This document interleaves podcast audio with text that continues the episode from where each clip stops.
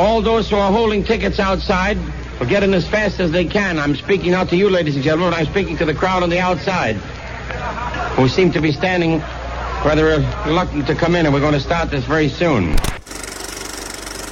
Welcome back to Worthy. I'm Ben. And I'm John. And on this episode, we are talking about the 1963 Best Picture winner, Tom Jones. Not the Las Vegas stage act, but the comedy from 1963 starring Albert Finney, directed by Tony Richardson.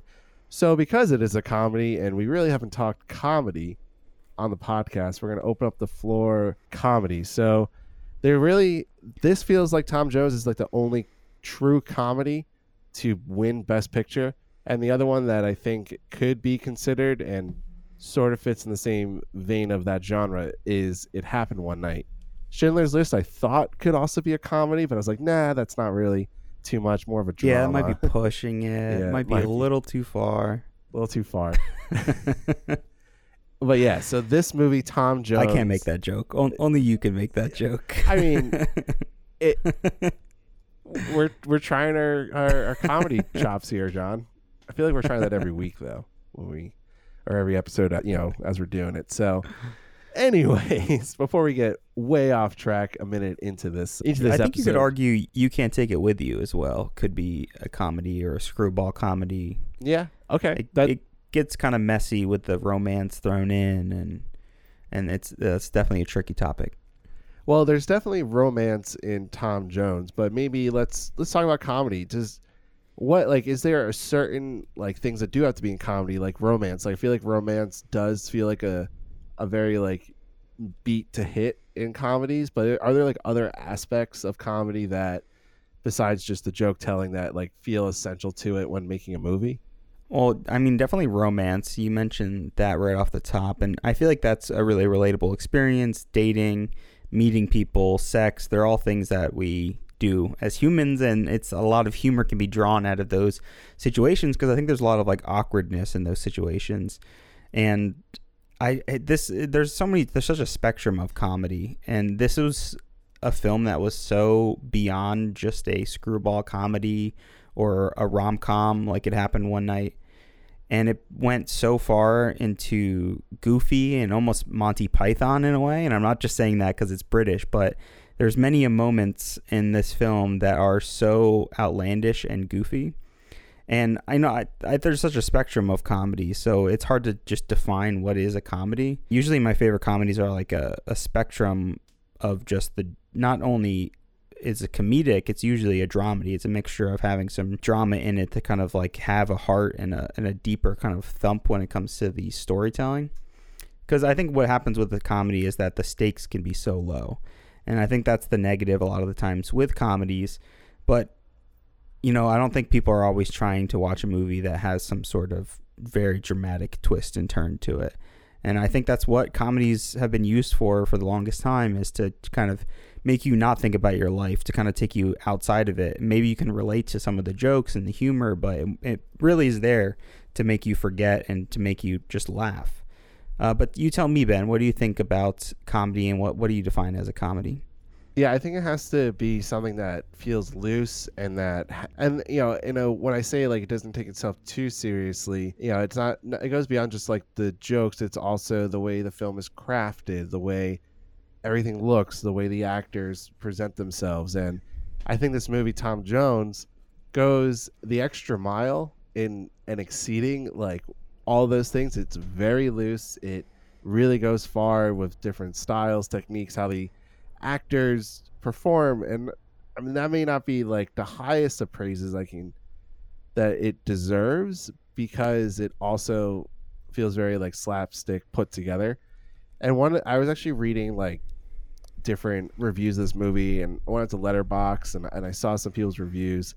Someone wrote essentially that this feels this movie feels like somebody woke up from an acid trip and then decided to make a movie and I feel like for a movie that came out in the 60s, the early 60s, this time in the world where people were becoming more free flowing and more accepting and, and trying to really push some boundaries because society was so, you know, closed off of itself. But now we're trying to be you know, freedom, peace, and love. Everyone's getting stoned, everyone's tripping on acid. And you get a movie like this, which I think is like almost like a rebellion to comedy, to proper English way of life.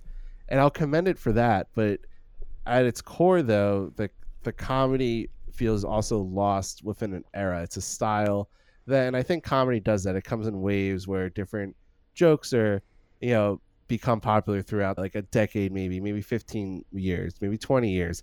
Different, you know, styles and approaches. Like I feel like the Judd Apatow type of movies were like huge when we were growing up, but I don't know if like that type of movie would be as successful as today in terms of a comedy. Now I feel like Yeah. today's comedies have to be like flashy and like really like like like all the jokes have to be so like outrageous in today's world, which I guess is similar to what Tom Jones is in that type of comedy, this far out, wacky, zany type of comedy style, which I, you know, I can give it uh, its due and its credit for. But yeah, in terms of comedy, it, it's a great genre. It's a fun genre. It's a genre that the Oscars don't really give too much love and attention to. Like I don't even remember the last time like a comedy. I guess Bridesmaids is Bridesmaids the last one that got like th- like so much Oscar love and attention. You know, I, that's that's just remembering off the top of my head. But yeah, so comedy, it's a fun genre. Are there any like comedy movies before we finish this, John, like that you love in particular that you like your go to? This is like the funniest movie, or this is a movie I just love watching and showing people when it comes to comedy. Yeah, absolutely. I mean, you you bringing up the different genres and how comedy has changed made me think a little bit more about how comedy has changed, and I feel like it it happened in the '90s where a lot of our action became comedy in a way where it combined both this really heightened sense of action and maybe exaggerated action with like Schwarzenegger and Stallone films, but then having one liners and comedic moments to kind of take us into the next scene or, or kind of end a moment, like a nice tag on a scene. And I feel like that's kind of what happened with comedy uh, we don't really see much of Judd Apatow anymore, but it's usually split between an action film that's comedic or it's a romantic film that is comedic where we have rom-coms and these action films like Deadpool or or John Wick. I it's more of a drama for sure, but there's a lot of humor. And I think you could credit that to the Marvel Cinematic Universe, which is also very much a lot of the times they're comedy films depending on which films inside of the MCU. But Yeah.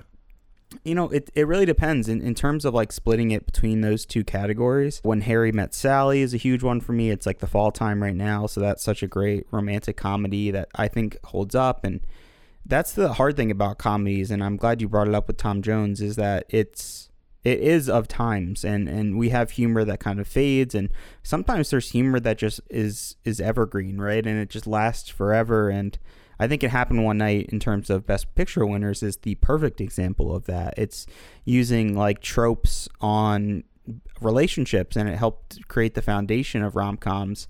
And I think Tom Jones before we get into our full in-depth conversation, I would say it's the opposite. Like you're exactly right. It's a kind of dated form of comedy. It's like this weird moment in time when you watch this movie even though it's a period piece, it, you like feel that sensibilities that that free love sensibilities that you were kind of mentioning and the rebellious nature of the 60s, but it's also just kind of smushed into this political sex film, basically, right? So, yeah, it, it- it's such an interesting like genre because I, we don't see it ever in movie theaters. And I just thought of this as well. Like this is a perfect time to bring up um, a recent release. I think last week or the week weekend before was Bros, which people are keep touting as like a big studio gay comedy film but with two men as the leads.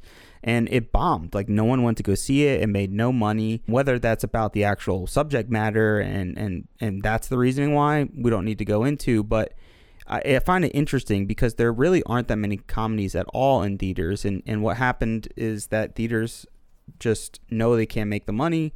They go to streaming services like Peacock or Netflix, and a, lot of these comedies have just been relegated to like a certain theme or a certain kind of genre within the comedy genre, like romances. Like we see so many rom coms on Netflix just to kind of like pass the time basically they're like really easy cheap to make and dump them out so it is an interesting genre because it does change so much and it's not like a, a science fiction or a fantasy genre where it's dependent on the technology like comedy usually is completely removed from the technology aspect. so yeah there's so much to talk about when it comes to comedy and you're exactly right i think to end the conversation it, it's such a neglected aspect of not only film these days but also the academy has kind of overlooked some really really great comedies over the years i think you're exactly right with that point John, let me ask you that question. Is Tom Jones worthy of the Best Picture award of 1963?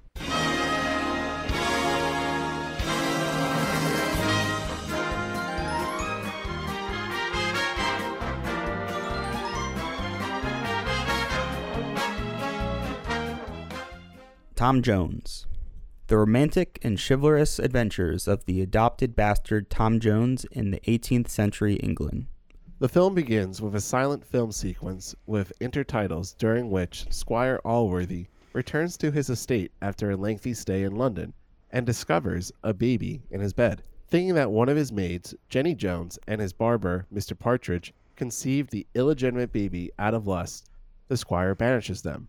He names the infant Tom Jones and chooses to raise him as if he were his own son. Tom grows up loving him like a father. Tom becomes a lively young man whose good looks and kind heart make him very popular with girls and women. He loves only the gentle Sophie Western, the daughter of a neighbor who returns his love. Tom is stigmatized as a bastard and cannot wed a young lady of her class. Sophie, too, must hide her feelings while her aunt and her father, Squire Western, try to coerce her to marry someone they think might be more suitable, the nephew of Squire Allworthy. This young man is Mr. Blifil, the son of Squire Allworthy's widowed sister Bridget. Although of legitimate birth and appropriate class, he is an ill natured prig with plenty of hypocritical virtue. When Bridget dies unexpectedly, Blifil intercepts a letter which his mother only intended for his uncle's eyes. The letter's contents are not revealed until late in the film. But after his mother's funeral, Blifil and his two tutors, Mr. Thwackum and Mr. Square, who also tutor Tom, join forces to convince the squire that Tom is a villain. Allworthy gives Tom a substantial cash legacy, £500, and sorrowfully sends him out into the world to seek his fortune. In his odyssey on the roads, Tom is knocked unconscious while defending the good name of his beloved Sophie and robbed of his legacy. He also flees from a jealous Irishman who falsely accuses him of having an affair with his wife, Sophie's cousin. He then engages in a deadly sword fight and rescues Mrs. Waters from the from a British Army officer and later beds her. Before that occurs, Tom and Mrs. Waters wordlessly consume a hearty meal while gazing lustfully at each other. Later, Tom meets Partridge, his alleged biological father, and engages him as a servant. Meanwhile, Sophie runs away from home soon after Tom is banished in order to escape the attentions of loath Blifil. After narrowly missing each other at the Upton Inn, Tom and Sophie arrive separately in London. There, Tom attracts the attention of Lady Bellaston, a noble woman over 40 years of age who is attracted to the pretty boy. She is rich, beautiful, and completely immoral. She invites Tom to a mass ball and seduces him. Tom goes to her bed willingly and is generously rewarded for her services with a suit of fine clothes. Lady Bellaston tries to force Sophie into a marriage to a lord by having her raped by him so that she can have Jones all to herself. Sophia is saved when her father bursts in. Hoping to disentangle himself from the affair with Lady Bellaston, Tom writes to her proposing marriage, knowing she will reject the proposal and him.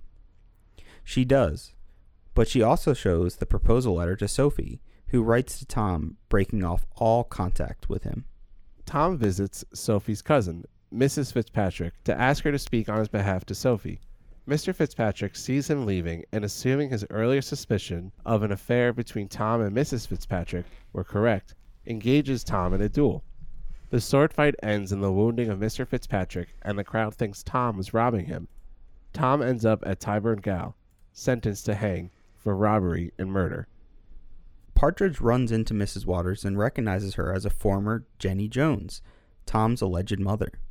He tells her that the man she met is her alleged son and that he is awaiting execution. Squire Allworthy is troubled to hear that Tom has apparently been involved in incest. However, Mrs. Water visits Mr. Allworthy and tells him the truth. Tom is not Jenny Jones' child, but his sister Bridget's illegitimate son and thus Allworthy's nephew. Allworthy also learns of the mysterious letter that was supposed to reveal this. Since Blifil knew of the letter, concealed it, and tried to destroy his half brother, Allworthy disinherits him. Allworthy also learns that Mr. Fitzpatrick has recovered and withdrawn the charge against Tom. Allworthy uses his knowledge to get Tom a pardon, but it arrives too late. Tom has been conveyed to the gallows, the noose is around his neck. Squire Western, who has been apprised of Tom's new status as Allworthy's only heir, cuts him down as he begins to hang and takes him to Sophie. Tom has permission to court Sophie, and all ends well with Tom embracing Sophie with both Squire Western's and his uncle's blessings. Squire Western predicts a child will be born tomorrow in nine months. Tom lives to love another day. Tom Jones was directed by Tony Richardson, Written by John Osborne, based on the novel by Henry Fielding.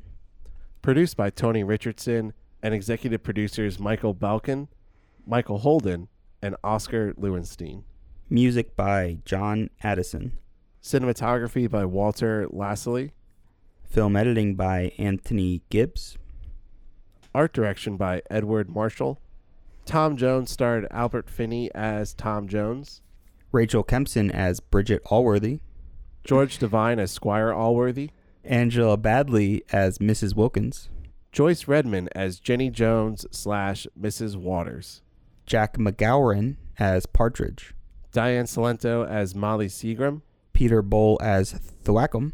David Warner as Blifil, Hugh Griffith as Squire Western. Susannah York as Sophie Western. And Michelle Mac Liammóir as the narrator. So Tom Jones, John, very different than our previous film, Lawrence of Arabia. Like, yeah, I think we should start there. We, We should, should. start there because we go from a- a four hour movie that is shot in such hazardous conditions. That's this deep character drama. That's some of the best cinematography I think we've seen yet out of any Best Picture winner. And then we go to Tom Jones, which is a straight straight comedy filled with sex, so much sex, so much so much goofy jokes, crazy transitions. It's only 2 hours long and it's just balls to the walls when it comes to experimental filmmaking for the time, right? But what I found so interesting is that there is like no depth into any of the characters in this film, which is the entire film of Lawrence of Arabia is trying to like pick apart characters' minds, right? And like analyze who they are and how they like oppose and how those opposing viewpoints can maybe work together. While this film like oh, it takes out any sort of characterization and it's like this is about a goofy story and about this guy having sex with so many women until he can find out who he's related to and that is the plot of this film yeah, would you and- agree Yeah, and it doesn't even like get into that mystery of like who he's related to because they don't really care.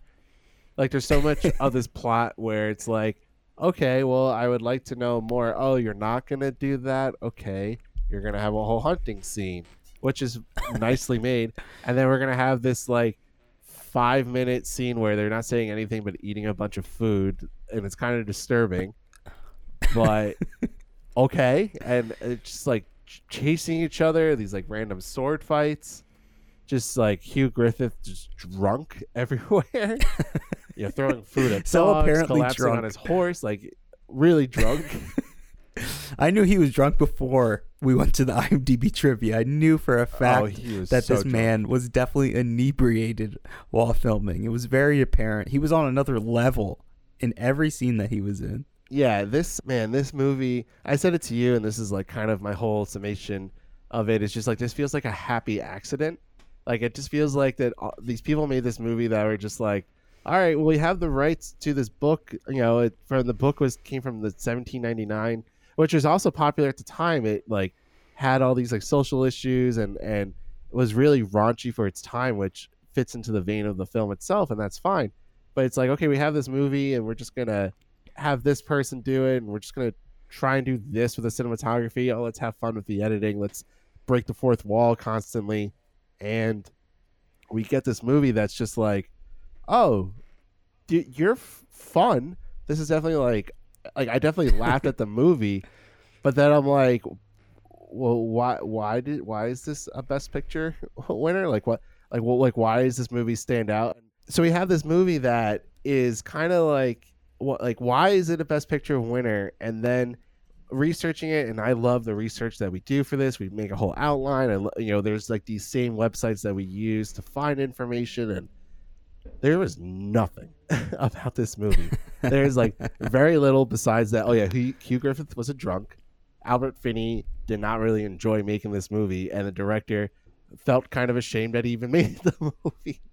And so it's like for a movie that won Best Picture, it has there's just no like history to like the production of it, which is so bizarre. You know, so I I just had like struggle just trying to like figure out like why this movie held such significance besides that people in 1963 thought this was the funniest thing they've ever seen. I think people really thought it was funny, and I think it was something so new and fresh that it just stayed in people's minds.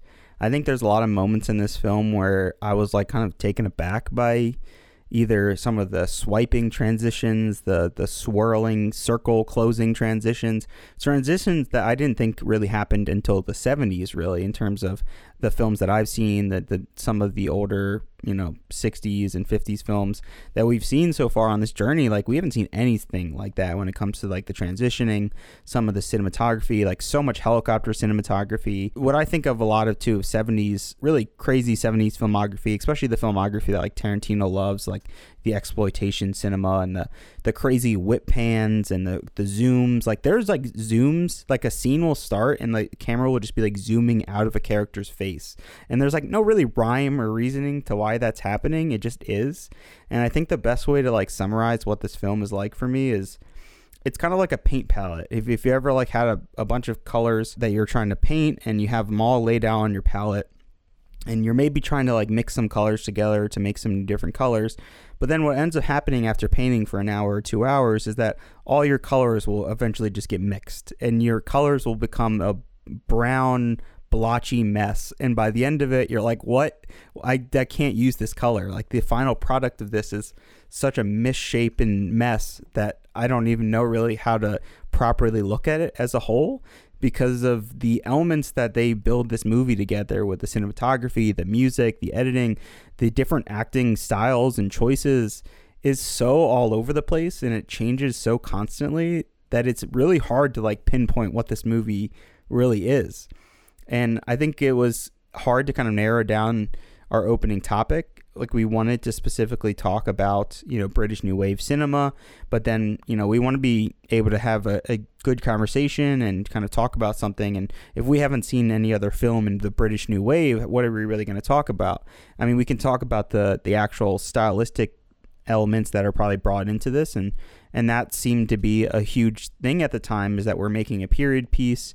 But Tony Richardson, who's a part of the British New Wave of cinema, and that's kind of very similar to French New Wave cinema, where we're using a lot of handheld cameras, we're experimenting, maybe we're seeing jump cuts, different editing styles, and and really making something feel new and making film feel alive again by breaking film filmic rules that we've kind of established at this point.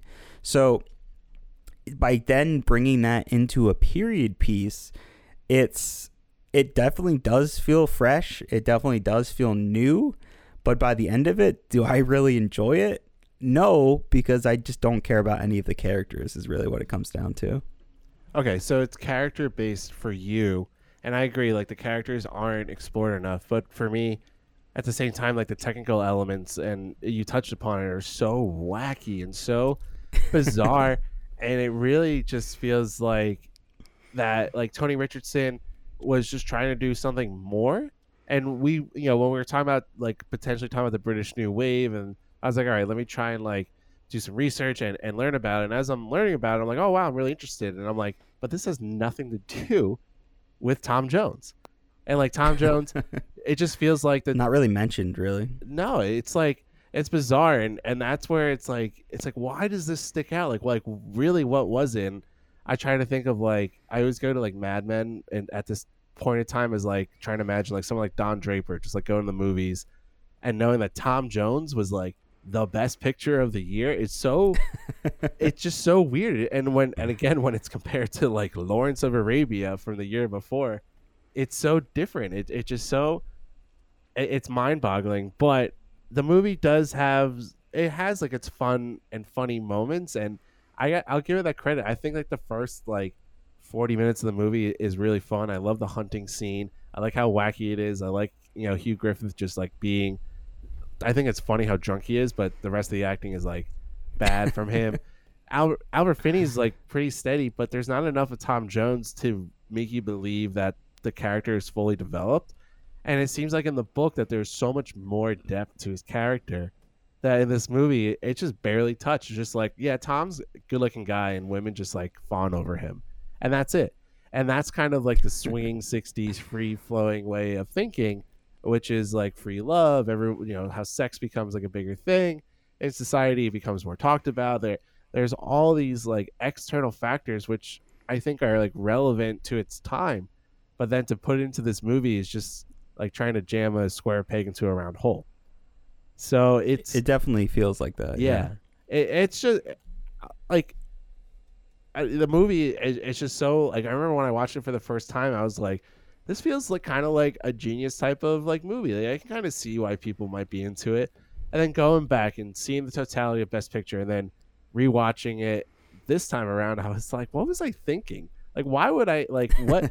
was it just because I was like, well, this is like different, and now I'm just like, this is fine, but to like think of it as like this is a movie that won Best Picture is just like what? Like why? Where was everybody just high that year? Was there something in the water that everybody was just like tripping balls and they thought Tom Jones was like the next great thing?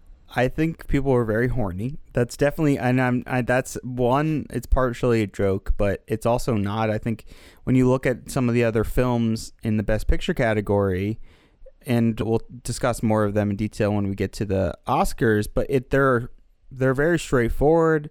They're either very Americana or they're a classic, you know, big grand production with huge, massive sets and thousands of extras, like Cleopatra, or all these big stars that you see all the time, like how the West was won. And you look at those and they're straightforward. We kind of know what we expect. There's really not much like crassness, there's no sexuality, and I think we're just kind of embracing that at this point in, in 1963 and we want to explore it even further. And i think by making this the film to choose it's kind of pushing that forward. And, and the color palette as well reminds me of very 60s it's like the british kind of like muddy washed out browns and oranges and yellows like kind of like an autumn. But I think you're exactly right where the film doesn't feel that cohesive. It feels like every day on production that they were making this film, they were just and this kind of checks from what I was doing in terms of research for Tony Richardson for the British New Wave is that every day was like an experiment like let's make the scene and not like think about the previous scene and how like stylistically they may align. Let's just like try something new. Like this is a cool ang- angle. Like oh what if we got the dogs running directly into the camera or jumping over the camera. Like it was just throwing a bunch of ideas out consistently every day and just not really thinking about the overall film that you were making and the overall story. So it just feels so jumbled and messy. And you also brought up how you know, the technical elements are a mess. And I completely agree with you. Like I don't think we've seen this it may be some of the worst cinematography we've seen yet which is hard to say because there's like some really beautiful shots and moments in this film when it comes to the cinematography. But then we get to moments where it's pitch black and you can almost barely see what you're even looking at. I don't know if you had that same problem. There are certain moments, I think it's earlier on in the film, that are so dark it's hard to even see. And there's tons of moments like that. And I think the hunting scene is a good good opportunity to talk about that is that it uses a lot of helicopter shots, a lot of like either on horseback or on cars driving through hilly mountains. And we just don't have the technology yet to make that look as good as it should be, right? It is so bumpy and shaky and messy. But what did you think about some of the cinematography and, and the hunting scene in particular? Yeah, I actually really like the hunting scene, and I don't think I feel like as down the cinematography as you because I feel like that because it's trying to do more. I'm not saying this is like the best cinematography, but I, I do commend it for what it's trying to do, and I I think it does do some stuff successfully. I don't like the lighting design at points. You're right; it feels very muddy. It feels like they're trying to go for like this naturalistic kind of look, but they really can't pull Absolutely. that off. And Mhm. I like so I like the hunting scene. I like how it does all a bunch of tracking. There's some really cool shots of when they're they go to each person like on horseback. It's kind of like they set up like a rig where they're like riding like a fake horse probably, and it's on like some kind of picture car with other people around them riding on the horses. So I kind of eh, appreciate for that. I hate the lighting of it. I hate how muddy it looks. It I, I have the movie playing in front of me right now, and it, it's just like these wacky angles that like are handheld. And while that's all fun and good, it does doesn't line up. And, and I guess like Tony Richardson, it feels like this is like a movie that like if nowadays would be like some indie movie came out and the a studio just threw a bunch of money at them. They're like, okay, we have all these tools to like do stuff, but this is actually helping the narrative. This is actually helping the story, and I just don't think it does. And when you think about like them trying to go for different looks and feels and the influence they have on it, it ends up influencing probably the unlikeliest person that you can think of, but it influences Stanley Kubrick and the movie Barry Lyndon, and also Kubrick just liked the British New Wave style. This they call it kitchen, kitchen sink realism, angry young men, and so you see like Barry Lyndon, and you're like, wow, this looks like Tom Jones. This is like a successful kind of like riff off of it, and like that's fun and that's cool to see that happen in film. And it definitely seems like the British New Wave is something that sparked people's ideas and imaginations and while that's all fun and good, this movie still doesn't fit that. So you have a guy like Tony Richardson, who's part of that new wave, get I you know this movie was made through his film company, but I guess they also had some support, and it just feels like oh yeah, you're gonna be able to use a helicopter shot. Yeah, you can use all these different cameras and lenses and, and different angles and approaches, and it just feels like that he had too many tools at his disposal, and he had no idea what to really do with it, and that's why you lose characters, why you lose different technical stuff that make films succeed like they should. Yeah, Kitchen Sink I think is a perfect example of this and the look is definitely naturalistic and that isn't really a problem most of the time. I think there's some really cool shots. And really when I say that it's some of the worst cinematography, I just think it's messy in terms of being consistent. You know, something will be very over or underexposed. It's very dark. You're not seeing a lot you know we're, we're having a lot of like camera shake like at one point characters are bumping into the camera like there's a lot of mistakes and technical errors that are in this film that we've really seen and, and it just i think it coming directly off of lawrence of arabia too i can't really express that enough.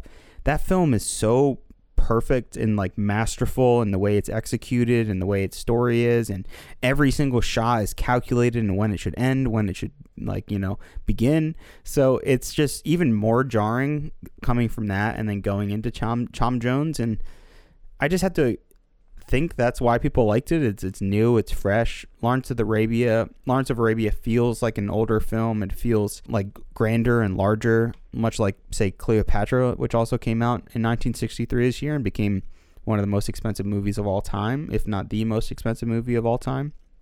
So and mentioning with that messiness comes some beautiful moments. I think there's some really cool cinematography and handheld moments that just like randomly appear in this film.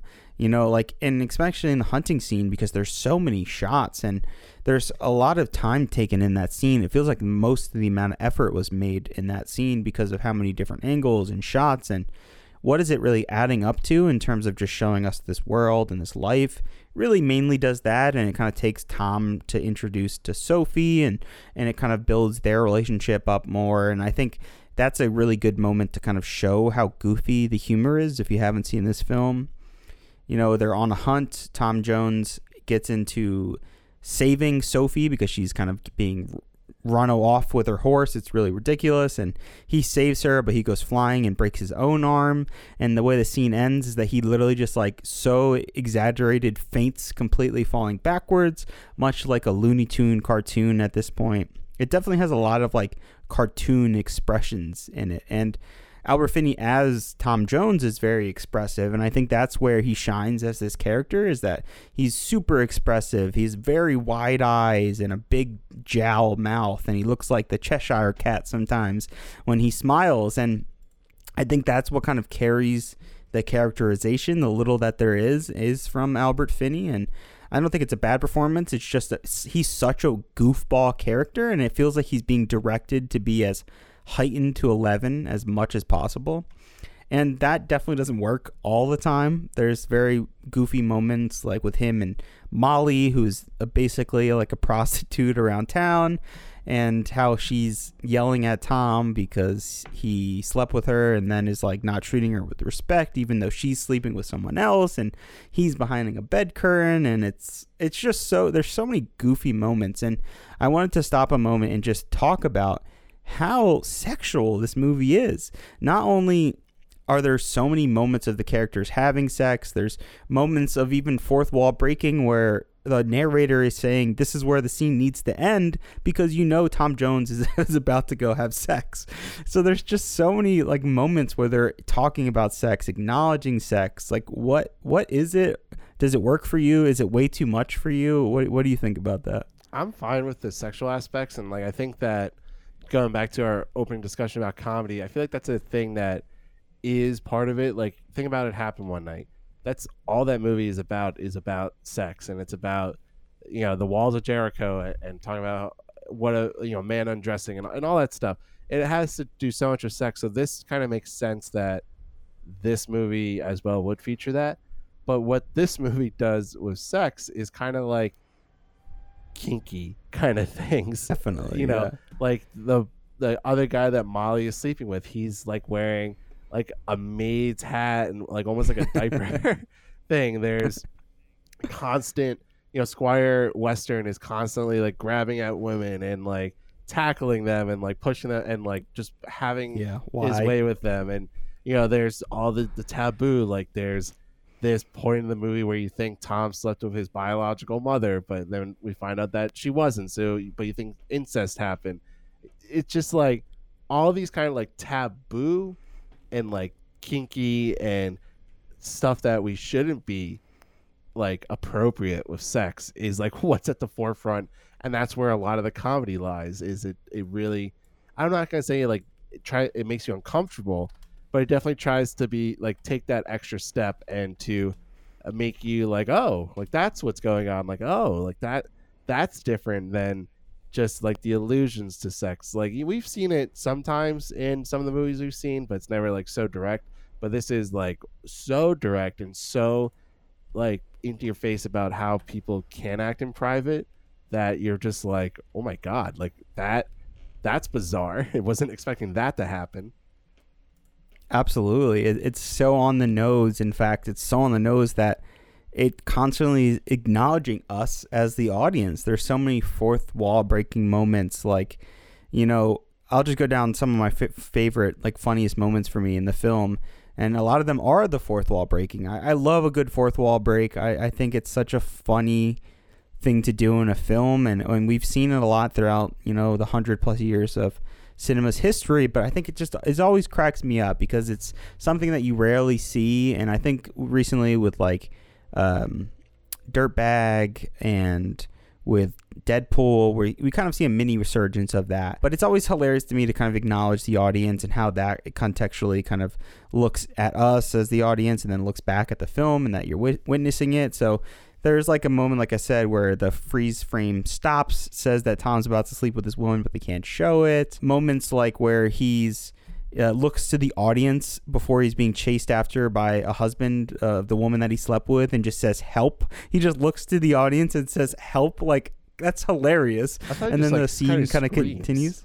he, i thought he was just like ah He looks directly at this camera and screams help directly Oh. at the lens. well my favorite It's one of those many. Yeah. Yeah, well, my favorite fourth wall breaking is when he's arguing with that innkeeper after the British officers hurt him, and they think, and he's like all bandaged up, and they're like, "Okay, you got to pay now," and he's like, "Okay, I have like this money," and she's like, and he like can't find it. They're going back and forth. Yes. She's rushing him out, and he points to the camera. He's like, "Did you guys see her take my five hundred pound note?" yeah. and like that like that was so good like that's where like it like this movie is really funny and like i i love the the monty python feel of it i love the british humor of it it's just like okay like and like that's all well and good but okay what else what else do you have to give me and that's where it feels so like out of place so out of left field compared to what we've been seeing before this movie comes out a few years after ben hur and ben hur is like as you know the uh, the acting isn't at its strength, but like the technical elements are so good. So it's just so like like what like what's going on here? Like what like what captured like people's imaginations? And I could if you told me like oh this movie was so popular but didn't win best picture, but it's like a classic comedy, I'd be okay with that. But at the same time though, it's like where's the documentation? How come no one talks about this movie? I don't ever see it like on many lists of like people when they talk about comedies. Like it just doesn't like it hasn't like stood the test of time, which is a little unfortunate, but I also like kind of get it. I did, you know, I would recommend this movie for people, you know, go get stoned a little bit and watch this movie, but don't go into this movie thinking like this is the best picture winner, you know, like like this movie and like there's some significance to it. It's just kind of like a goofy grand old time. Yeah, you're absolutely right. I think maybe my favorite line and I think the funniest moment to me in the whole film is after Tom gets chased away, he's leaving town again, and after he slept with uh, a man's wife, and the narrator just says as as Tom's walking down like a lonely dirt road, holding a woman's muff, which if you don't know is kind of like a glove or like a fur collar kind of thing, wrist collar. That's really furry, usually made out of an animal. And the narrator just says, It is hard when a woman leaves a man with nothing but memories and a muff. And for some reason, just the way he says it and with the British accent, and Tom Jones is like holding the muff so sincerely, even though he just met this woman, he doesn't know her at all, but he's he has the memory of a muff. And that just always has it cracked me up both times I watched it. I really love that moment. But not only is this, I think, pushing boundaries in terms of sexuality, in terms of the humor. Like we've never seen some of this outrageous humor and, and sexuality in the best picture so far. But I would definitely say that this is by far the most explicit language that we've ever had in a film as a best picture winner up in this point up up until this point. I mean, they say the word excuse my language, but they say the word slut. They say the word pussy. They say what? What else did they say? Well, the I funny don't. thing I don't is- even. The funny thing is Hugh Griffith is like, "Where's Tom's pussy? Pussy, pussy, pussy, puss, puss, puss." Just like so blatantly says it, and and not only that, there is a straight like man on man kissing scene. Oh, between Did you notice that? Yeah, between Partridge and Tom. Yes. Yeah, and while while it's not sexual in nature, I mean, he thinks he's his father and he's kissing him on the lips. But correct me if I'm wrong, and, and we can talk about this. Th- That's the first time we've ever seen two men kiss in a Best Picture winner, and it may be one of the first movies ever to show two men kissing. And I tried to do some. There's Yeah. some arguments about wings. yeah. So if we go all the way back to 1927, and I, I even went back and rewatched the moment in Wings, and people say that in the moment in Wings is when they're both holding each other. It's the character's dying in his arms, and he basically like kind of kisses him on the cheek, and people are like, "Well, he gets a little bit of a of the corner of his mouth." But this is a full on mouth to mouth male male kiss. yeah, we And I I had to point that out. Yeah, I, I, you're right. I, I didn't think of it as like sexual. I thought it was just like, oh, I'm so Not, happy he's no. my father and, and doing that. Like that's funny. And the other thing with Wings is there are two women kissing in that like long tracking shot. Exactly. Um, this is two men in particular. yeah, Yeah, it's just two men. I don't. Yeah, we haven't seen it, and uh, yeah, it, I thought it was. it, it, I thought it was so interesting because sorry, I thought it was so interesting because in 1971, a lot of people credit this film Sunday Bloody Sunday as being the first homosexual kiss on screen. So sexual in nature, two men kissing. But dude, did I ever see Tom Jones come up at all about two men kissing and being an early scene? Like you said, this film is not very documented and doesn't have that much information about it.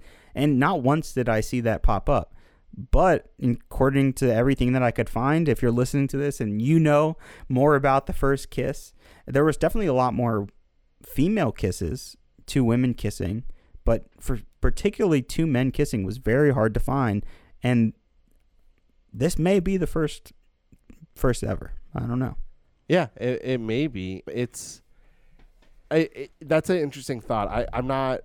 I don't know. I don't know. I can't really. I don't want to like speculate too much about it because I'm sure there probably were other films. I'm sure there were some other experimental films happening that featured exactly. it. It could be like the largest film that maybe yeah, the most shown it, you know? But again, it's also done in a moment of like, oh, you're my father, and it's like, and that I think that's also Pure the comedy joy, of it, yeah. and also like, Mhm. oh, definitely. yeah, the partridge is kind of like a a grimy, uh, homeless person who's like trying to rob people. he was trying to rob him. yeah, he was trying Yeah. to rob him, and uh, it's so funny. And and even the scene where Partridge tries to rob the Sophie's aunt and that carriage, she's just like, "Fuck off! Like you're not gonna rob me," type of thing. And and that's just like the fun comedy bits. There's just like little bits here and there that make the story go. I think that you know going through the movie and the plot like that like the last act of it is where there's too much going on there's we're trying to figure out this mystery of like the letter about Tom Hundred and, and like who his parents are and at the same time you introduce this like lady bellaston character and we're like who is she like why does this matter and and there's all this craziness and zaniness happening and it's it just doesn't like make the film as cohesive if like they try to do it different ways. I know like this is from the book and i i, I it seems like this movie took like pretty much straight stuff from the book and it, and it did a pretty good job of the adaptation part of it but that doesn't mean like it works because like sometimes those old novels like a canterbury tales don quixote like those are kind of like poorly constructed narratives. Like they're good books and they're meant to be literary classics but sometimes you're just like all right where's the common thread with all of this? Like why is it such like a lengthy read? Like i think the the tom jones book is like 900 pages. That's a long ass book. That's as long if not longer than lord of the rings the all three books combined. So it's it's kind of like wacky and zany and it's a good time but again like there's just all these other things happening with it that just like wait this is way too wacky and way too zany. So are there any like final thoughts? Are there any, is there anything else you want to get into with tom jones? There's like i think it's like we Yeah. could like we could like kill this movie to death and break it down scene by scene and like go through all like the, the mistakes that even happen like there's a few editing mistakes that are like really weird. One that sticks out is like when Sophie is trying to escape, it's like that same scene happens like twice. Did you notice that? Sophie escaping Like her, she's from the, escaping the- like her, almost father's. being raped. well, no, she's escaping like her father's home, and like she jumps down. She like goes down the, this wall of like the bed sheets like tied together, and then they the same exact scene is done again. And I don't know if that's the version that I watched, if like there's a judder because I was like Well, I streaming was- it, but it felt it like Yeah, I there's was a gonna- lot of mistakes. I don't remember that particular one, but I was going to ask you if you watched. There's a director's cut of this film, and then there's the original theatrical version of this film. The theatrical version of this film is like two hours and eight minutes, I think, and then seven or eight minutes were cut off to make it around two hours. And what's so weird about the director's cut, I, I found an article that kind of broke down everything that's different, which I was shocked. Like, who's who's did this? Like, who spent the time and has seen Tom Jones this many times? I mean, we we've probably seen Tom Jones more than most people on the planet at this point, Yeah. especially you watching at least three, if not four times. And who where they went through and did this? But what's so weird about the director's cut is that it cuts eight minutes off. It doesn't even cut out like full scenes. Sometimes it's just like cu- cutting off a few seconds in some scenes. Sometimes it's just, you know, adding a couple more seconds for other scenes. It's a really weird director's cut that they have. And I watched both, and it's so, you just don't notice any really difference. I think the biggest difference is mm, there's a couple scenes with him and Sophie which I think actually that is probably the biggest difference because I think it helps build up their relationship a little bit more. And they're basically scenes without dialogue, and it's them basically just bonding, playing in rain, like doing things as a couple. It, it just kind of like, you know, personalizes them a little bit without much dialogue. So, one, I found that kind of weird. But yeah, tell me your thoughts about that first, and then there's a couple other things I want to talk about about Tom Jones. I really like the the Tom and Sophie when they are like when Tom's recovering and Sophie's helping him. I think that that's a really well put together sequence, and that's like kind of the first half of the movie. I really like, and I feel like the movie. I like wanted it to be more about like their relationship, but we like lose that because Tom gets kicked out, and and he's Yeah. like banished from where they live. So we kind of lose like what I feel like was the heart of this movie, and it ends with them coming back together, and it's like kind of a very sweet and endearing moment. But then at the same time, it like we we just completely lose it. But I I like that part about Sophie and her character. Yeah, it's a nice little addition. In terms of anything else really about Tom Jones is I thought there's some pretty cool, you know, sword fights. I think there's particularly like the last one before he gets sent to be hung is all along a cool corridor. It's a really cool like tracking shot of them fighting and sword fighting down that hall. Those are pretty those are a couple cool moments where he saves the woman from being hung or raped or whatever's happening in that moment as well. That's a kind of cool interesting fight scene. And then really the last thing I want to mention well, there's two things I want to mention. One, the insane speed up moment where he's running away from the man. Because, like, we've never seen anything like that. No. I would have never guessed that that happened in the 60s, let alone 1963, where Tom just all of a sudden, like, speeds up and is running super fast and it's all sped up and it just looks like a cartoon. It's like Benny Hill. Uh, that's really. Yes, it's very much like Benny Hill. That's exactly right. And that was really odd. And then, really, one of the most iconic scenes from this movie we have to talk about is the the eating scene, the romantic, lustfully eating scene where they ate apples or pears, whatever it is, and their their chicken and There's- the eating in this movie is disgusting. Can Oh, we it- agree? It's so disgusting, and like Hugh Griffith when he eats doesn't help. Yeah, they, they Yes, eat like yes. turkey legs. They eat like the oysters. they uh, there, there's so much like just slurping and, and eating of food, and and that was of the few things that there were like you could find when researching this movie. That was one of them, and apparently the Tom Jones and the woman Mrs. Waters, who we think is Tom's mother at the time, they're apparently they got like really sick from doing it. It took like three hours for them to film this, and apparently they were just like puking parts of this scene because it was just so like disgusting, and it honestly made me feel unsettled at times while watching it. So it's uh, God, it's making me shiver. But the fast forwarding part is really funny, and it's even funnier at the end when Mrs. Waters is laying in bed and the guy, Mr. Fitzpatrick, who was chasing Tom, gets back into the room and she's like waggling her feet around, like, and it's like in fast, you know, pace motion. So it's like kind of funny, and like that's where the comedy is. And I think it's just like Tony Richardson, again, experimenting and maybe just not experimenting as best as he could. You know, I, I, it just feels like it lacked Mhm. a little bit. Yeah. No, you're exactly right. And really, the last thing I'm going to give some other compliments before we kind of end it, because we'll talk a little bit more about the score and some other things in the Oscars. But I really wanted to say that I appreciated how dirty everyone was. Like, there's definitely a sense of realism in terms of the makeup. I thought the costuming was really impressive. Everyone had really cool costumes, and and it looked very of the time. And yeah, I think that really helps like ground us into the world. But I really like like the set design and the uh, costume. Yeah, I definitely can agree. Like the the 17th century, 18th century feel this movie feels really good, and I think like my complaints about the lighting designs because they're really shiny, but I guess at the same time they'd be really dirty and grimy and sweaty Yeah. at the time. Also, I can't imagine how everyone smelled. Sometimes I do wish smell-o-vision was a thing. Then I feel like it would really get me in to a movie. So You really immersed. yeah, really immersed. So I I want to end the discussion about Tom Jones with what the quote that ends the movie, which I think is the most beautiful writing in the entire movie, and some of the most beautiful writing I think we've seen in a bit. It's actually a really great poem. I really like when movies end on these like last second like thoughts, like like think about this. Here are these few lines, and I really liked it. So the the narrator ends the movie with Tom and Sophie finally having each other, falling in love, kissing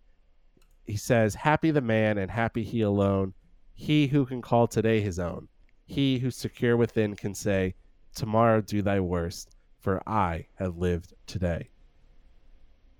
It's a very beautiful and sweet line, and very there's a lot of emotions. Tomorrow do thy worst, for I have lived today. And as like insignificant at times this movie can seem, like that's a very significant line. Like that like like that's great. Like that's really great writing and that really adds to the theme of this movie which is about just living and life and that life is wacky life is full of sex life is full of humor. There's going to be shitty moments where you're not going to get the woman that you want but you're going to still have a wacky fun time and like finding yourself. Really like albert finney and tom jones were they were going on this like journey to find themselves so not too dissimilar to lawrence of arabia which actually reminds me that apparently Albert Finney was considered to play Lawrence in Lawrence of Arabia, and he declined. And I think his reasoning was like there was like there's too much work for that character, so he does Tom Jones. so he's like, I lo- not enough work for Tom Jones, too much work for Lawrence T. E. Lawrence. Yeah. you gotta find a middle ground here, Finney. And he did. Fantastic career he had. yeah, a really great career. Never won an Oscar, which it happens unfortunately. But he, you know, he ends his or towards the end of his career with Erin Brockovich, which was a supporting actor nom he got for that as well. So it's a really like this movie. I think is it's a fun time, but why don't we save our scores and ratings for after our discussion of the 36th Academy Awards? The Academy of Motion Picture Arts and Sciences invite you to be its guest at the 36th Annual Academy Awards presentation. An Academy program weighs just about as much as an average anvil. It's printed on heavy paper. There are 27 categories and five nominees in each category. John Wayne is the last man who was able to hold up a program through the whole show. Welcome. This is the night, the night when the Academy of Motion Picture Arts and Sciences honors those who have made outstanding contributions to our industry in this past year by arts and sciences. I must say both branches have been very, very busy, very busy, busy. Especially in sciences, there has been one outstanding contribution, as we all know, which has changed the entire face of our industry. What it has done to the face is take the cigarette out of it actually, is what it has done. Uh, and I don't think there's any question but that this will go down in history as the year that the movies quit smoking. and this has wreaked havoc. There has been, uh, well, actors are standing around by the thousands, uh, twitching nervously with nothing to do with their hands, not knowing And this has been going on ever since the time of Shakespeare. The importance of a cigarette as a prop to an actor, nobody really realized. If I may quote from Henry IV, Part 2, he was felled by a mighty blow, a lucky strike. and of course, all of us realize the number of marvelous romantic scenes that we'll no longer see. You stand there and gaze adoringly into the eyes of your loved one. You take out a cigarette and you light it. You pass it lovingly and tenderly, and she takes it. And you play that scene now, and everybody in the audience turns and says he's trying to kill her. Look at him. He's trying to kill her. Trying to kill her. But of course, these advances have not been precluded only to science. We've taken a giant step forward in the field of the arts, particularly in the vital area of depravity it was pretty forlorn there for a while. There was nothing you couldn't do on the screen. There was nothing left to censor until finally our British cousins discovered that just eating, plain, simple eating, was very, very sexy. The office immediately jumped on the bandwagon. They sprang into action. We are revising our production code, and I understand as of 5.30 this afternoon, a man and a woman cannot be together seen dining unless they are married. and even then, both feet on the floor. And at all times, you use the silverware. The 36th Academy Awards were held on April 13, 1964, at the Santa Monica Civic Auditorium in Santa Monica, California. And the event was hosted by previous Oscar winner Jack Lemmon. Best sound effects was introduced this year with It's a Mad, Mad, Mad, Mad World winning the award. And the Best Picture winner, Tom Jones, became the only film in history to garner three Best Supporting Actress nominations, and it also tied the Oscar record of five unsuccessful acting nominations set by Peyton Place at the 30th Academy Awards.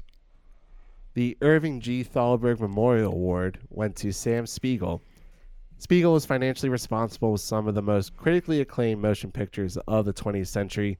Spiegel produced films that won the Academy Award for Best Picture three times, a Hollywood first for a sole independent producer, and one of those movies was Lawrence of Arabia. Best special effects went to Emil Kosa Jr. for Cleopatra. This is Kosa's only Oscar win. Touted as the most expensive film of all time, Cleopatra cost about 44 million in 1962, which translates to around 430 million dollars today in 2022. However, Cleopatra was still number 1 at the box office of 1963, and Emil Kosa Jr. also helped create the first logo for 20th Century Pictures. So the iconic beams of light shooting into the air, the iconic 20th Century Pictures logo.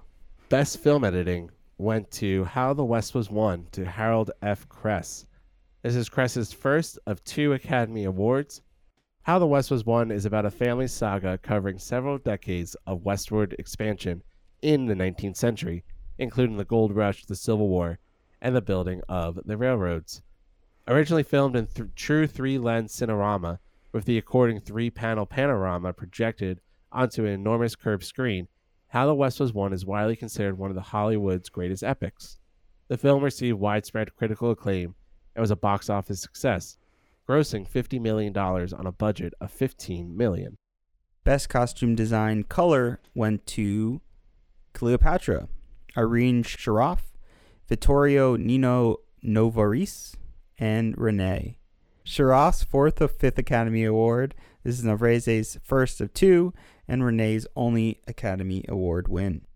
Best costume design black and white went to Piero Gherardi for eight and a half. This is Gherardi's second career Academy Award, and he previously won for La Dolce Vita in 1960. Best cinematography color went to Leon Shamroy for Cleopatra. This is Shamroy's fourth and final Academy Award. He previously won for The Black Swan, Wilson, and Leave Her to Heaven. His four Academy Awards are tied with Joseph Ruttenberg for the most ever in the cinematography category. His 18 total nominations are tied with Charles Lang for the most ever in the category. Best cinematography black and white went to James Wong Howe for HUD. This is Howe's second and final career Academy Award, and he previously won for The Rose Tattoo in 1955. So two names that we have talked about before. We talked about Leon Shamroy before. We talked about James Wong Howe in many of our past episodes. So give those a listen when you get a chance to hear about these great cinematographers. And funny enough about James Wong Howe, I just wanted to double check this because I thought I remembered this. He's credited for inventing or being the first person to do a helicopter shot. Funny enough, which you see prominently used in 1963's Tom Jones. Best art direction color went to Cleopatra. Art direction by John DeCuir, Jack Martin Smith, Hilliard M. Brown, Herman A. Blumenthal, Elven Webb, Maurice Pelling, and Boris Juraga. Set direction by Walter M. Scott, Paul S. Fox, and Ray Moyer. That is 10 total winners. And as we mentioned, it's one of the most expensive movies, if not the most expensive movies of all time. And maybe that happened to, be related to mismanagement, too many people.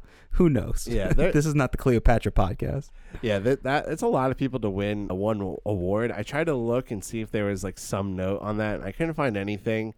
But I'm gonna venture to guess that ten people winning an award probably has to be the most in Oscar history.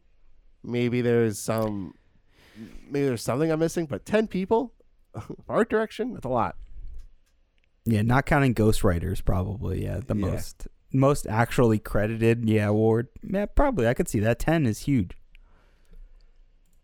Moving on to best art direction, black and white, went to America, America. Art direction and set decoration by Gene Callahan. See, he did this all by himself, so I don't know why Cleopatra needed 10 people.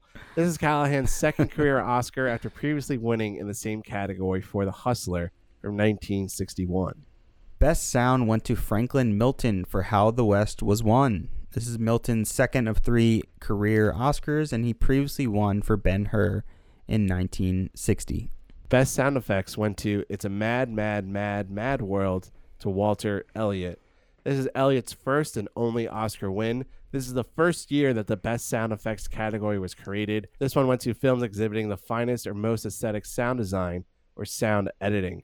So, sound editing is the creation of sound effects such as Foley. The award was usually received by the supervising sound editors of the film, sometimes accompanied by sound designers. Beginning with the 93rd Academy Awards, though, the Best Sound Editing was combined with Best Sound Mixing into a single award for best sound. So we branch off this year, but it does not last. Well, it lasts for like 60 odd years, but now in today's world, there is no separate sound categories, which kind of takes mm. away from some of the people who do get to work on these movies. It is. It's, you know, especially with the recent change of moving it and splitting up these technical categories like they did with last year's Oscars and removing them from the actual tell, like the actual broadcast. Why would you reduce the categories? They're two separate decisions. Maybe that's why. I think it deserves to be brought back and not be, you know, condensed into just one category. Mixing and sound design are, are very different jobs and very different roles for a film, and one can drastically affect the other. So, you know, while the winner usually goes to both, I feel like that's a common trend where one film wins both of the two awards that we kind of seen in the history until the 93rd when they combine the two. But I, you know, I think this is a great addition to the Oscars. It's kind of weird that it took this long to add this. You know, like from the very conception of film, you need sound effects. You need some sort of sound design and mixing to kind of achieve something that feels like a real lived-in world. Why it really came in 1963 is kind of odd to me, but I'm, I'm glad it came. Yeah, it's certainly a weird thing, but I think they should have added more Oscar categories. I think there should be for stunts, for casting, for lighting, but they don't have to necessarily show it because they don't even want to show any of the categories anyway. So just a food for thought. Best scoring of music and adaptation or treatment went to Andre Previn for Irma La Douce. And funny thing about this category is there was a slight mistake. Sammy Davis Jr. took out the card from the envelope and said the winner was John Addison for Tom Jones. The problem was that John Addison wasn't even nominated for that category, nor was anyone else from the movie Tom Jones. Addison was nominated for the Best Original Score category instead. It wasn't until the 1985 awards that Best Adaptation or Treatment Score and Best Original Score were merged into a single category. Let's take a moment and listen to Sam Sammy Davis Jr. try to fix the situation that was the epic envelope mistake of the 36 Academy Awards. I would like at this time to present the scoring awards, and I. Uh, what? Uh, we've already had a Jimmy Stewart impression. Who did it? Jimmy Stewart. Well, I never really thought he did it too well anyway. but in that case. All right, you marks here. Now listen to me, understand? I want to have you know something right now. I'm going to present this award. Please, what, what? Edward G. comes out next.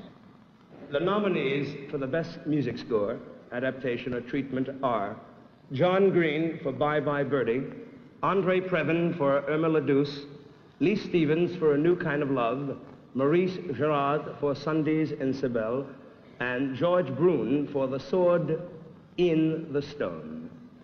And the winner is John Addison for Tom Jones.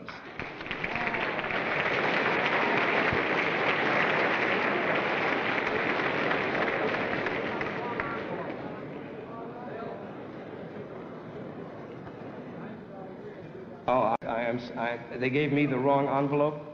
Wait till the NAACP hears about this.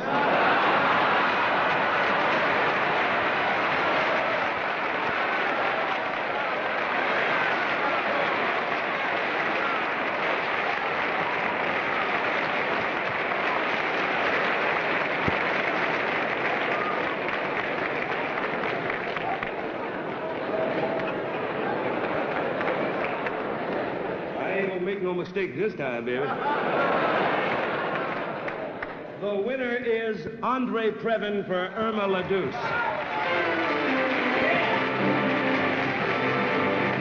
The nominees for the best music score, substantially original, are Alex North for Cleopatra, Dmitri Tiomkin for 55 Days at Peking, Alfred Newman, Ken Darby for How the West Was Won, Ernest Gold for It's a Mad, Mad, Mad, Mad World, and John Addison and Tom Jones. Guess who the winner is?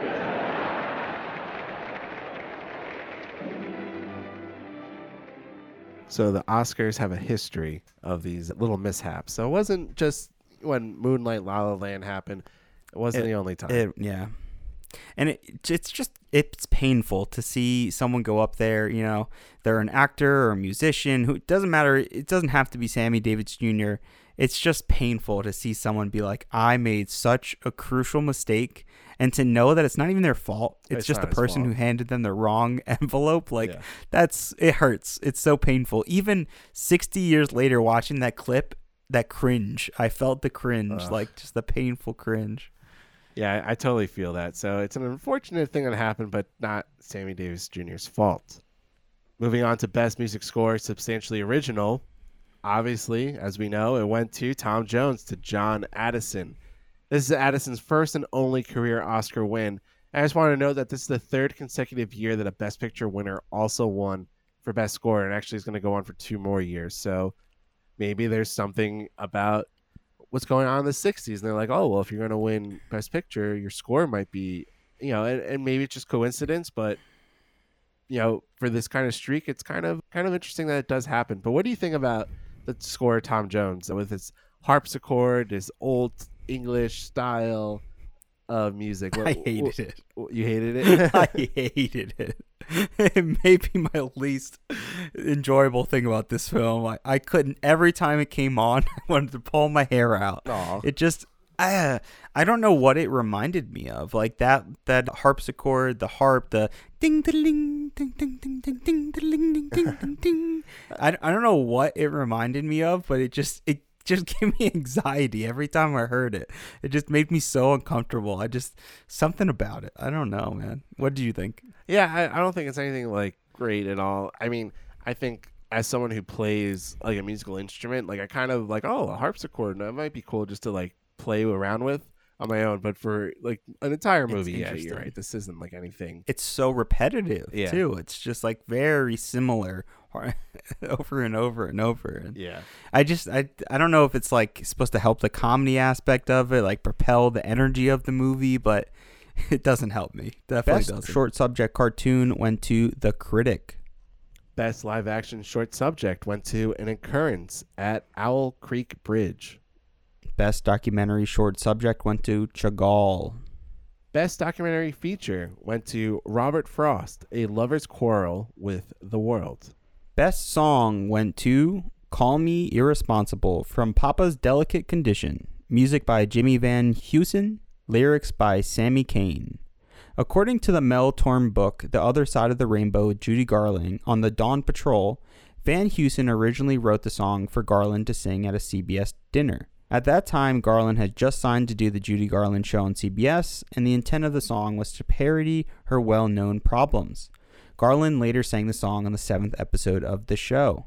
However, in 1988, Sammy Cahn said during an interview with a freelance writer, Harlan Conti, in San Francisco, that the song was originally written for Fred Astaire to sing in the film Papa's Delicate Condition, in which Astaire was to star.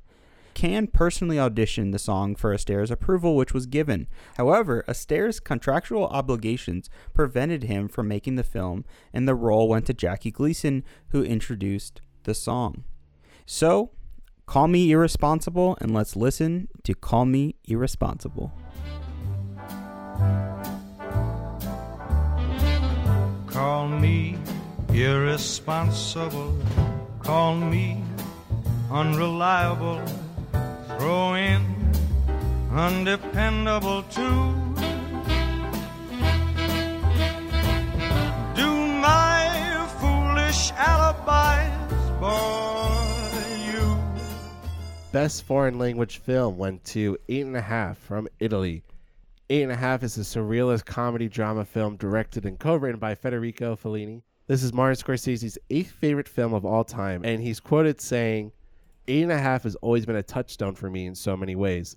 The freedom, the sense of invention, the underlying rigor, and the deep core of longing, the bewitching, physical pull of the camera movements, and the compositions. It's just another great black and white film. Every image gleams like a pearl. Ben, have you ever seen Eight and a Half?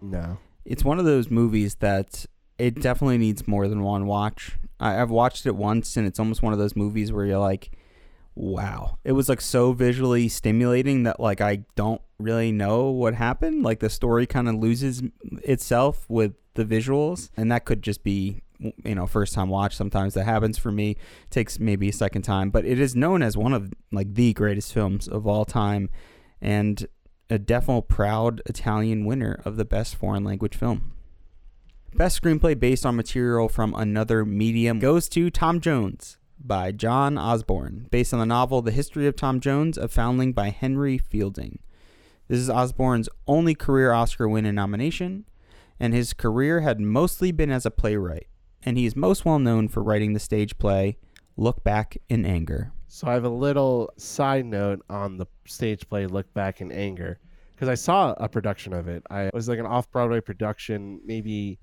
this actually this is 10 years ago. I think it's exactly 10 maybe even 11 years ago.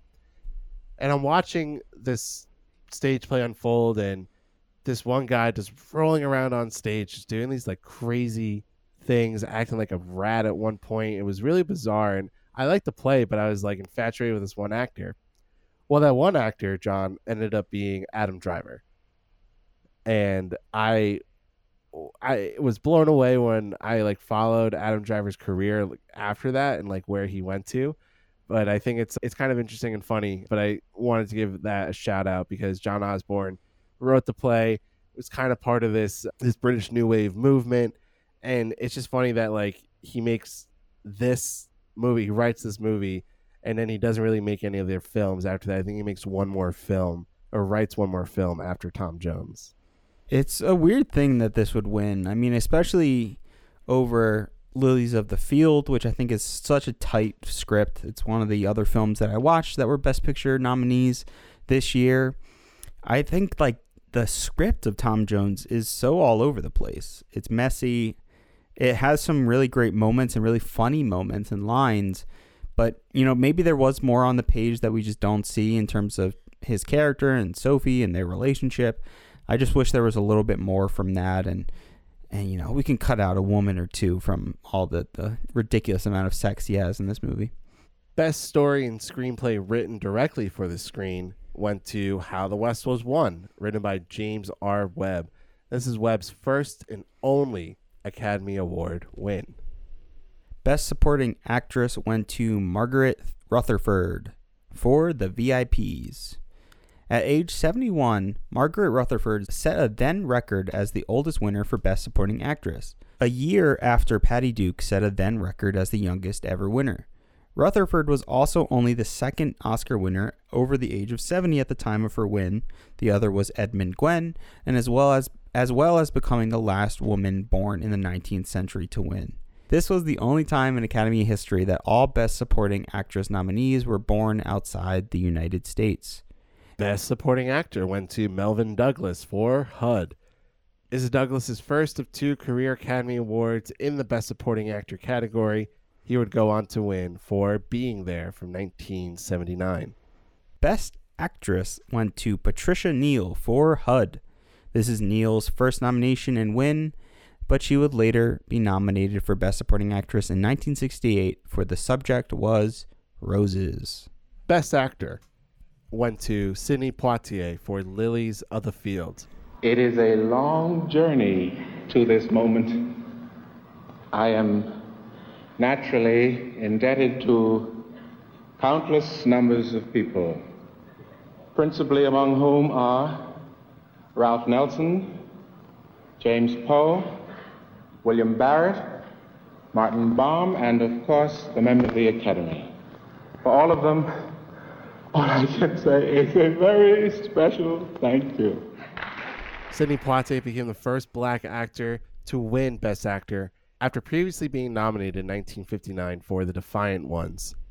Lilies of the Field is a 1963 American comedy drama a film adapted by James Poe from the 1962 novel of the same name by William Edmund Barrett, and tells the story of a construction worker who encounters a group of East German nuns who believe he has been sent to them by God to build them a new chapel. Poitier would later win an honorary Oscar in 2002 for his extraordinary performance and unique presence on the screen, and for representing the industry with dignity, style, and intelligence. The former president of the United States, Barack Obama, noted that Poitier had advanced the nation's dialogue on race and respect and opened doors for a generation of actors. And Lily and Lilies of the Field does exactly that. So, John, I know you watched the Lilies of the Field for this podcast. I did not get to. I it's a movie that was on my list. Life happens. I did not get to watch it, but give us your sense. Did Poitier deserve to win Best Actor for his role in it? You know, if I had to pick between his previous nomination, The Defiant Ones, and, and Lilies of the Field, I would probably pick The Defiant Ones. I think it's just a, you know, it's one of those duo films. It's it's a lot about race. It's it's it has a lot of energy and momentum to it.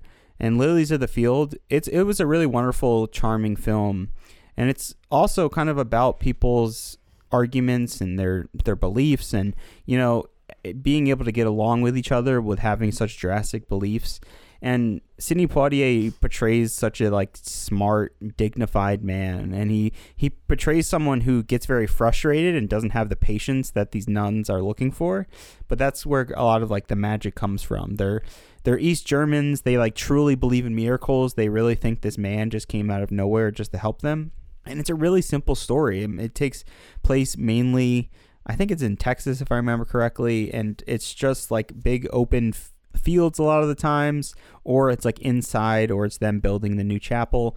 And Poitier's performance is so charming and endearing and sweet.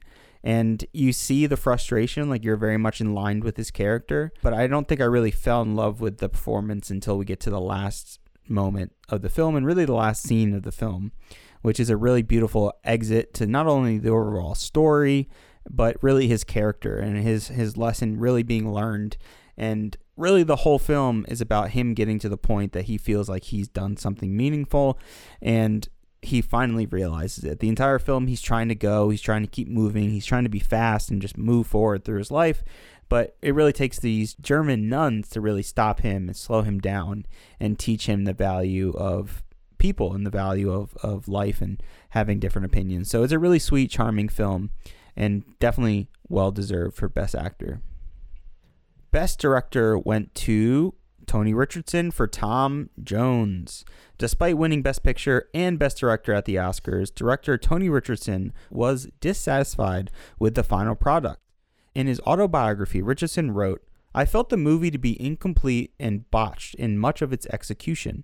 I am not knocking that kind of success. Everyone should have it. But whenever someone gushes to me about Tom Jones, I always cringe a little inside. So here we have Tony Richardson outright admitting that this is a mess. This is all over the place. And I don't want to make it seem like our opinions came from this. It definitely didn't, because I didn't see this quote until after I finished most of my outline, most of my thoughts kind of came together. And to see that he feels this way I think it shows maybe why this film is not remembered as well. In the time, it's like a jumbled mess. It's so new. It's it's like a frazzle. It's like a firework that explodes and then kind of disappears. Like we forget about its existence because it's just so messy. It's not a well defined product. Really, it's not really a well defined package. It's a comedy. It's like a sex comedy. It's it's trying to do these new innovations with editing and its cinematography, but people just don't remember it because the story's not really that memorable. So, what do you think about this comment from Tony Richardson? What do you think about him winning Best Director?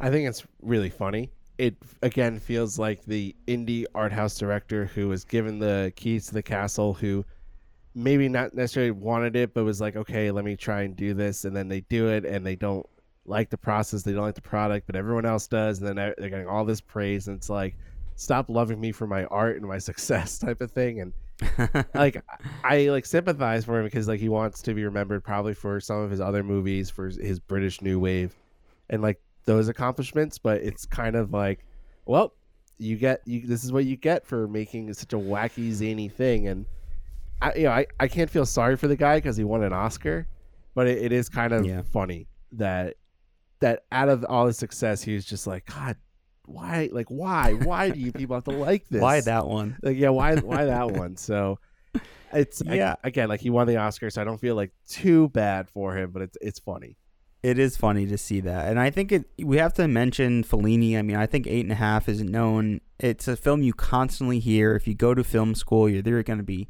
talking about it. You're going to be talking about certain scenes. You're going to watch the whole movie. It's one of like the most iconic films really of all time, especially when it comes to blocking, cinematography, really directing, you know, in general. So you have to kind of acknowledge that. This year we also have Doctor No, which I mean, such an iconic film, and, and looking back on it now, it's it's hard not to realize how iconic it is and how much it sets up James Bond as a series and as a franchise. I think you again we have to mention Alfred Hitchcock is completely left off entirely with the birds, which I think definitely pushes the genre of horror. It pushes special effects. It pushes sound design. It, that film does a lot, even though it's not my favorite Hitchcock, or maybe not even my top five or even top 10 of Hitchcock. And then finally, I think the biggest travesty of not including for Best Director is John Sturges, who directed one of the best movies of 1963, the Escape POW film, The Great Escape. The Great Escape is one of my favorite movies of all time. I think it's one of the best World War II films of all time. The fact that Sturges wasn't nominated, the fact that Steve McQueen wasn't nominated, the fact that Elmer Bernstein for best film score, absurd, and best cinematography too. Like the Great Escape is so good. It's up there with almost being as perfect as The Apartment. I love that movie so so much, and it is so neglected. And I think it's again we have Tom Jones winning. I think it's people are over World War II. We're kind of done with this. Where I think we're moving on to brighter, louder, and more fun films. Best Picture.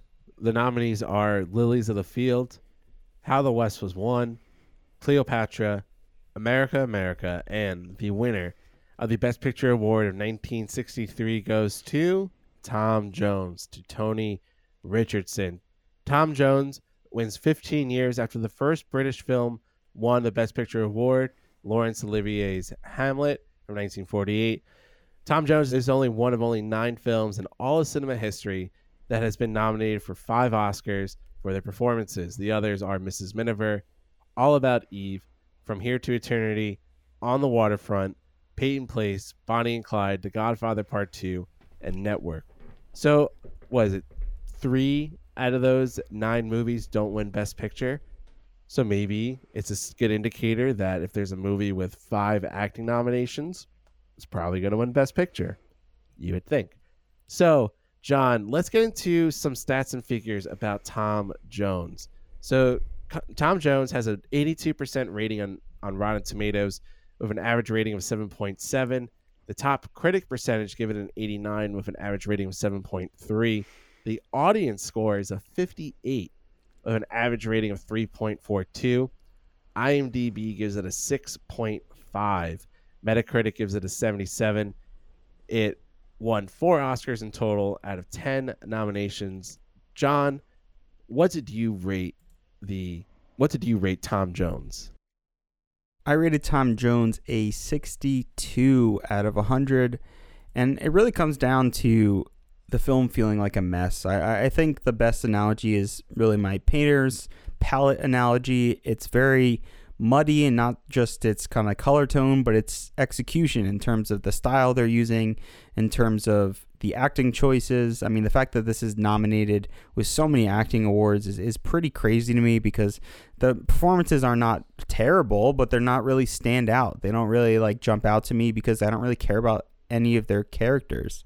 So that's really the big kind of takeaway for me and why I took so much so many points off of the total is really the story and the characters. I want to know more. I want I want to be able to bite into the pair of that character that Tom Jones is like he does in that eating scene, but I'm not. There's just not enough to get the, it's not enough to bite off of. I'm just getting seeds of the pair And I just want more from the film of its story and it just doesn't feel earned you know, Sophie and Tom's relationship doesn't really feel earned because it, we don't spend enough time with them. It wants to, you know, talk about these other side characters, have Tom, you know, have a funny chase scene and sleep with more women and show more cool costume designs and cool cinematography. It just, it's doing too much and it should be pulled back a little bit more for me personally.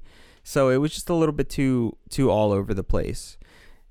I when I look at other films like Lilies of the Field, it's so personable and it's I feel like it strikes a tone of what America's going through. We're dealing with a lot of racism and a lot of, you know, separation of classes throughout America and it's kind of being highlighted more than ever in the 60s.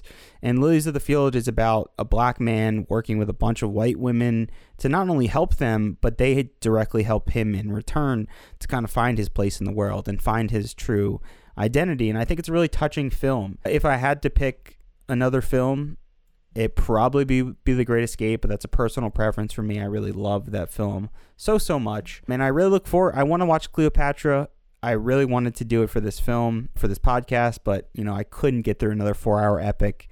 I've I've been drained by Lawrence of Arabia. Mm-hmm. I couldn't go through another epic of that proportion again, and that also goes for How the West Was Won and America America by Elia Kazan is also a pretty long film. So I think that also has to do with why Tom Jones won. You know, it's around two hours. It's a shorter film. It's different. It's expressive. There's new transitions, cinematography, these goofy characters. It's funny. None of these other films are really as funny. I think Lilies of the Field has some really funny moments, but I think it just really stands out as being just unique this year, and, and that's really why it took home the prize. But Ben, what did you give Tom Jones and why did you give it that score? So I gave Tom Jones a 70. If this was kind of like a hard movie, I think, for me to rate because I, some of the aspects of it I was into. I thought that, you know, the comedy in it is funny. It, it's definitely a good time, and I can definitely understand like why this movie would be so would be so liked and so popular but the technical elements are so bad. The writing isn't great. The acting is mid at best, and it's just so like slapped together. It it really drags towards the end of the movie. There's there's a lot of convoluted stuff happening. You kind of wish you had more. You wish you had more context. You wish you had more character depth, but it just doesn't do enough. And like I could have lowered it more, but then I'm also like, well, this I still had like a fun time watching the movie, but don't but I don't think it's like anything great or grand. So I I went back and forth. I'm gonna keep it as at a 70 for right now. So John, your average rating out of the 36 movies we've seen is a 73.2, and mine is a 76.25. So we're close. We're not doing great. For reference, though, for like how these movies have performed, the Rotten Tomato percentage is an 86.2 the average rating for those movies is 7.9. So we're like behind, but I think we're also more harsh compared to some of the other critics and reviews of these movies. But let's answer that question, John. Is Tom Jones worthy of the Best Picture award of 1963? I say no. I think I gave it away in my response with saying, you know, by by declaring that it's not the best or not my favorite of the year. I think The Great Escape would probably be on that list. The fact that it's not nominated is a, is a kind of a travesty to me. I don't think Doctor No is the best James Bond movie of all time, but it's definitely up there as one of the best, and definitely I think is underappreciated because people didn't know what the film really was at the time. But Ben, is it worthy to you? I feel like I gave mine away like almost an hour ago when we were talking about this, but yeah, it's a no for me. It's just not enough. I don't understand the significance of like why this movie truly won. I get that it was popular, but that's not enough for me. That like there's no mention of this movie like on any list that just isn't talked about. No one really knows about it, and I think like that kind of shows that people at times were just like, oh fuck, we gave Tom Jones Best Picture. Like, wow, that acid trip was crazy, type of thing. Like, they just like, I, I just don't understand like why, like why this movie won. It, it just it's baffling, and I don't hate the movie. The movie's fine. I would recommend it for just a good old time. Get a little drunk, get a little stoned while watching it, but don't go into this movie thinking like this is one of the best comedies ever. That this is like a great movie for certain reasons. It's just not. It's not any of those. It it falls be- way below that worthy line for me, and it's just so bizarre. But it won Best Picture as part of a collective. It represents the comedy aspect of filmmaking for the Best Picture winner. So like that is significant of itself. but I would not pick it as the true representative of com- comedies. I don't even like. I, I'm sure you can name like 50 other comedies before I think you can get to this one, and I you would you would have to break it down. Maybe it's not that many, but it just it just feels so lost compared to like how we preserve and talk about movies. It just doesn't really fit in so well. So that's it. That's our review of Tom Jones of the 36th Academy Awards. John, is there any final things you would like to talk about on this episode of Worthy? All I want to say is that on November 17th, 1963, our president John F. Kennedy saw this film. Five days later, he was killed in the city of Dallas. And I'm not saying it's because he watched Tom Jones. But conspiracy theorists out there should know that the last movie our fucking president of the United States watched was Tom fucking Jones. And just to think about that, to think that man was probably like, man, that was a funny, sexy movie. And we know JFK liked to get down. So this man probably thought this movie was sexy, hilarious, and he tragically got murdered five days after. Well, maybe maybe that's it. Maybe I because also the time of this recording, the movie came out October sixth. We were recording this podcast on October seventh, so this is almost. I'm not going to do the 59 years to the day. If I no more, yeah, it's 59. 59 years to the day almost, or a day ahead of when this movie was released. So maybe at the time the movie was out, people were sad that Kennedy died. Oh, what do we need? Some comedy, some fun, some laughs. maybe. Yeah, Just maybe. maybe. So I think that's it for Tom Jones. I thank you all for listening. It's always a great and grand old time. I'm Ben, And I'm John. and, this, is Worthy.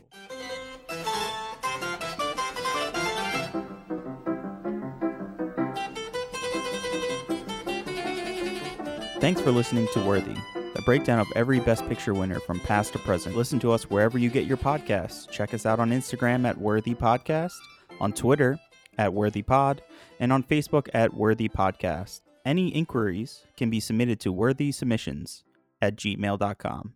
That's worthy submissions at gmail.com. It is hard when a woman leaves a man nothing but memories and a mouth.